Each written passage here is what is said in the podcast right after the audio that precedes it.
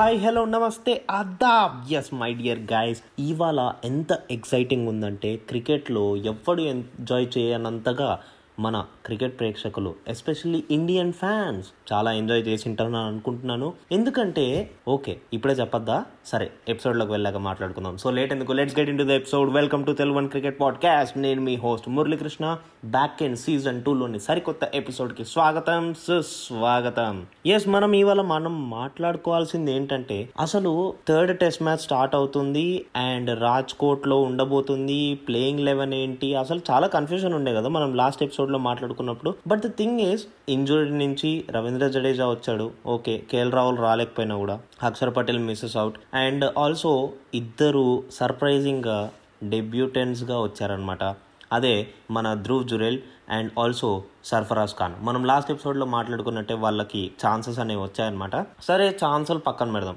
ఒక్కసారి పిచ్ గురించి మాట్లాడుకుందాం. యాజ్ డిస్కస్డ్ సేమ్ చెప్తున్నాను. లాస్ట్ ఎపిసోడ్లో మనం మాట్లాడుకున్నట్టు Rajkot is a good batting pitch అనమాట కానీ మ్యాచ్ కొనసాగే కొద్దీ అది డిటోరియేట్ అవుతూ ఉంటుంది. అంటే అంత మంచి బ్యాటింగ్ పిచ్ ఏం కాదు. అండ్ ఆల్సో ఇవాళ పిచ్ రిపోర్ట్ కూడా చూసిన తర్వాత నాకు అర్థమైంది ఏంటంటే అక్కడ కొన్ని క్రాక్స్ అనేవి కనిపిస్తూ ఉన్నాయి. సో అవి ఇంకా ఫ్రెష్గా ఉన్నాయి. అంటే అంత ఓపెన్ అవ్వలేదు. So as on progress match progress అయ్యే కొద్దీ ఆ క్రాక్స్ అనేవి ఓపెన్ అవుతాయి కాబట్టి ఫ్లాట్ వికెట్ మంచి బ్యాటింగ్ పిచ్ మన వాళ్ళైతే మ్యాక్సిమం లైక్ ఎక్కువ స్కోర్ పెట్టడానికి ట్రై చేస్తున్నారు. అండ్ అలాంటి రిజల్టే మనం ఇవాళ చూసాము. దాని గురించి ఫుల్గా మాట్లాడుకుంటే డీటెయిల్డ్గా మాట్లాడుకుంటే ఫస్ట్ ఫస్ట్ మన వాళ్ళు టాస్ గెలిచి బ్యాటింగ్ ఎంచుకున్నారనమాట సో బ్యాటింగ్ ఎంచుకొని యశస్వి జైస్వాల్ ఓపెనింగ్ వచ్చాడు రోహిత్ శర్మతో పాటు. కానీ యశస్వి జైస్వాల్ టెన్ రన్స్కి అవుట్ అయిపోయాడు. సరే వెళ్ళిపోయాడు. తర్వాత శుభ్మన్ గిల్ వచ్చాడు. జీరోకి అవుట్ అయిపోయి వెళ్ళిపోయాడు. తర్వాత రజత్ పట్టిదర్ వచ్చాడు. ఐదు రన్లకి వెళ్ళిపోయాడు. కానీ ఇద్దరు నిల్చున్నారండి. Rohit Sharma as a captain తనకి ఇవాళ నించోవడం ఒక ఆబ్లిగేషన్ ఎందుకంటే ఒక యంగ్ టీంని పట్టుకొని వస్తున్నాడు. అన్నట్టు టీం గురించి చెప్పాలి కదా. సరే ఈ మ్యాటర్ అయిపోయిన తర్వాత టీం గురించి మాట్లాడుకుందాం. అసలు ఆ యంగ్ టీంని తెచ్చుకున్నప్పుడు తను ఒక కెప్టెన్గా ఒక సైడ్ కొలాప్స్ అవుతున్నప్పుడు తను తన భుజాల్ని పెట్టి టీంని పైకి లేపాడు చూడండి. Hats off man hats off Rohit Sharma one hundred and thirty one runs of one ninety six balls fourteen fours and three sixes sixty six strike రేట్తో. And uh, తను అవుట్ అయిన uh, డిస్మిసల్ బాల్ ఏదైతే ఉందో అది కొంచెం hard luck తను pull చేద్దాం అనుకున్నాడు కానీ కొంచెం లేట్ అయిపోయాడు అండ్ కొంచెం అన్కంఫర్టబుల్గా ఆడినట్టు అని నాకు అనిపించింది. సరే ఎలా ఒకలాగా వన్ థర్టీ వన్ రన్స్ అయితే స్టాండ్ ఇచ్చాడు. తనతో పాటి ఒక left hander Ravindra Jadeja the sword man అంటారు కదా. సో తను వన్ టెన్ రన్స్ మీద ఇంకా బ్యాటింగ్ చేస్తూ ఉన్నాడు. Two hundred and twelve బాల్స్లో and nine fours two sixes ఉన్నాయి ఫిఫ్టీ వన్ స్ట్రైక్ రేట్ మీద. తిను అండ్ రోహిత్ శర్మ ఏ లెవెల్లో నిల్చున్నారంటే అసలు ఇంగ్లాండ్ ప్లేయర్స్కి క్లూ లేదు. ఎలా అవుట్ చేద్దాం? ఏం చేద్దాం? వీళ్ళేమో రన్స్ తీస్తూనే ఉన్నారు పార్ట్నర్షిప్ వస్తూనే ఉంది. అటు చూస్తేనేమో కమెంటరీ వాళ్ళు కూడా ఆయాసపడుతున్నారు. అరే ఎంతసేపు మేము ఇవే చెప్పాలా? Rohit Sharma goes for a biggie Ravindra Jadeja goes for a four flicks for a four pull goes for a four ఎక్కడ చూసినా కానీ ఇదే కమెంటరీ వస్తుంది. ఎందుకంటే అన్ని బౌండరీస్ వస్తూ ఉన్నాయి ఫ్రీక్వెంట్గా వస్తూ ఉన్నాయి అండ్ సింగిల్స్ వస్తూ ఉన్నాయి మైల్ స్టోన్స్ రీచ్ అవుతూ ఉన్నారు హాఫ్ సెంచరీ అని సెంచరీ అని చెప్పి. It was all like a very good partnership where England players అసలు వాళ్ళకి మైండ్ పనిచేస్తలేదు అరే ఎలా అవుట్ చేయాలి? ఏం చేస్తే అవుట్ అవుతారు వీళ్ళు అని చెప్పి. దాని తర్వాత రోహిత్ శర్మ కూడా అవుట్ అయిపోయాడు. ఒకడు వచ్చాడండి డెబ్యూటెంట్ సర్ఫరాజ్ ఖాన్ అని. రంజీ మ్యాచ్లలో కూర్చొని కూర్చొని కూర్చొని ఫుల్గా ఫ్రస్ట్రేట్ అయిపోయి బుర్రలో ఎక్కెచ్చేసుకున్నాడు. అరే నేను రంజీ మ్యాచ్లలో ఇన్ని రన్స్ కొడుతున్నాను. నాకు ఇండియా టీంలో ఇంకెందుకు సెలక్షన్ రావట్లేదు ఇంకెందుకు రావట్లేదు అని చెప్పి. కానీ ఈసారి ఛాన్స్ వచ్చింది. మరి ఆ ఫ్రస్ట్రేషన్ అంతా తీర్చుకోవాలి కదా. ఇన్ని రోజులు నేను ఇలా ఆడాలి ఇలా ఆడాలి ఇన్ని రోజులు నేను రంజీలో ఇలా ఆడాను. ఇండియా టీంకి వెళ్ళిన తర్వాత ఇలా ఆడాలి అని అనుకున్నాడు కదా అది మొత్తం ఇక్కడ చూపించాడు. అదే మన Sarfaraz Khan. Sixty two runs కొట్టాడు sixty six బాల్స్లో nine fours and one six with ninety three strike rate.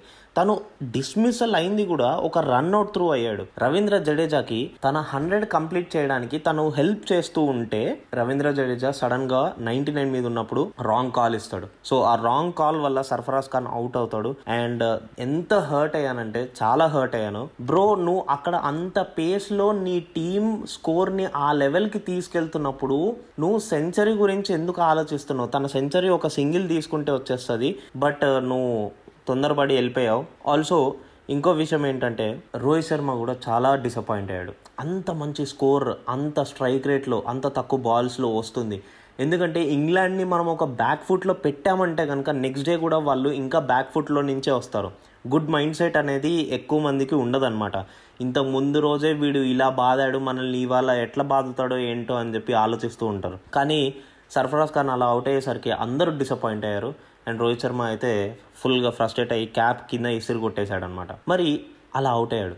అదే ఒకవేళ కనుక తను అవుట్ అవ్వకపోయింటే రన్ అవుట్ అవ్వకపోయింటే కనుక తనది ఖచ్చితంగా ఇవాళ సెంచరీ అయ్యేది మార్క్ మై వర్డ్స్ అండ్ ఇంకోటి ఏంటి తెలుసా he also created history that he is the fastest fifty scoring batsmen as a debutant in a test match by an Indian తెలుసా? ఎంత తొందర కొట్టాడు? అసలు ఆ హిట్టింగ్ చూడండి ఇట్లా కొడుతున్నాడు వెళ్ళిపోతుంది. ఇట్లా కొడుతున్నాడు అటు వెళ్ళిపోతుంది. మళ్ళీ తర్వాత టచ్ ఇస్తే ఫోర్ ఏం ఆడుతున్నావు భయ్యా నువ్వు?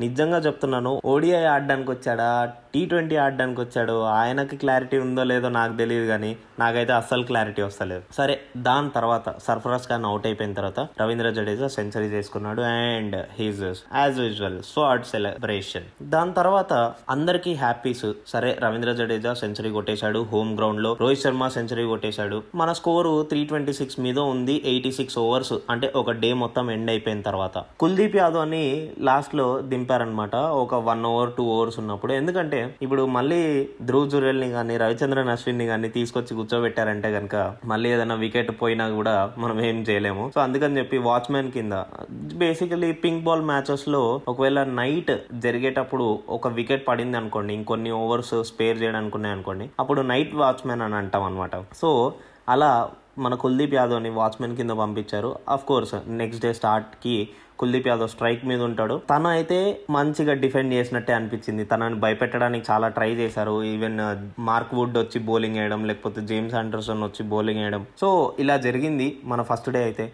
కోర్స్ మిక్స్డ్ ఎమోషన్స్ కొన్ని బాధాకరమైనటివి. ఎలాంటివి అంటే మన ఓపెనర్ యశస్వి జైస్వాల్ మంచి ఫామ్లో ఉన్న అబ్బాయి అలా తొందరగా అవుట్ అయిపోవడం శుభ్మన్ గిల్ అలా అవుట్ అయిపోవడం. బట్ ఆల్సో ఇంకో అదర్ సైడ్ చూస్తే కనుక రోహిత్ శర్మ మంచి సెంచరీ కొట్టడం. అబ్బా బాబా ఎంత బాగుంది అసలు తన హిట్టింగ్ ఆ స్కోర్ లెవెల్స్ అలా ఆలోచిస్తుంటేనే మనసంతా ఇంకా కళ్ళు పులకరించిపోతుంది అనమాట సరే అదంతా పక్కన పెడితే రవీంద్ర జడేజా హోమ్ గ్రౌండ్లో మళ్ళీ సెంచరీ కొట్టాడు. ఇంకోటి ఏంటంటే సర్ఫరాజ్ ఖాన్ వేరే లెవెల్ హిట్టింగ్ ఆయన అయితే ఫైర్ వర్క్ చూపించాడు గ్రౌండ్ మొత్తం. ఓకే మరి ఇవాళ ఇంత జరిగింది కదా. రేపేం జరగబోతుంది? నేను చెప్తాను చూడండి. బ్రో నాకు తెలిసినంతవరకు అయితే డే టూ లో ఒకవేళ కనుక రవీంద్ర జడేజా ఇంకొక half day or say at least say lunch కంటే కొద్దిగా ముందు వరకు ఉన్నా కూడా మనోళ్ళు ఫోర్ హండ్రెడ్ దాటేస్తారు. అండ్ ఈవెన్ ధ్రువ్ జురేల్ ఉన్నాడు రవిచంద్రన్ అశ్విన్ ఉన్నారు. వీళ్ళు ముగ్గురు కలిసి ఇంకొక ఫిఫ్టీ టు సిక్స్టీ రన్స్ తెచ్చినా కూడా ఇండియా నెక్స్ట్ లెవెల్ సేఫ్ పొజిషన్లో ఉంటుంది. ఎందుకంటే చూడండి ఇప్పుడు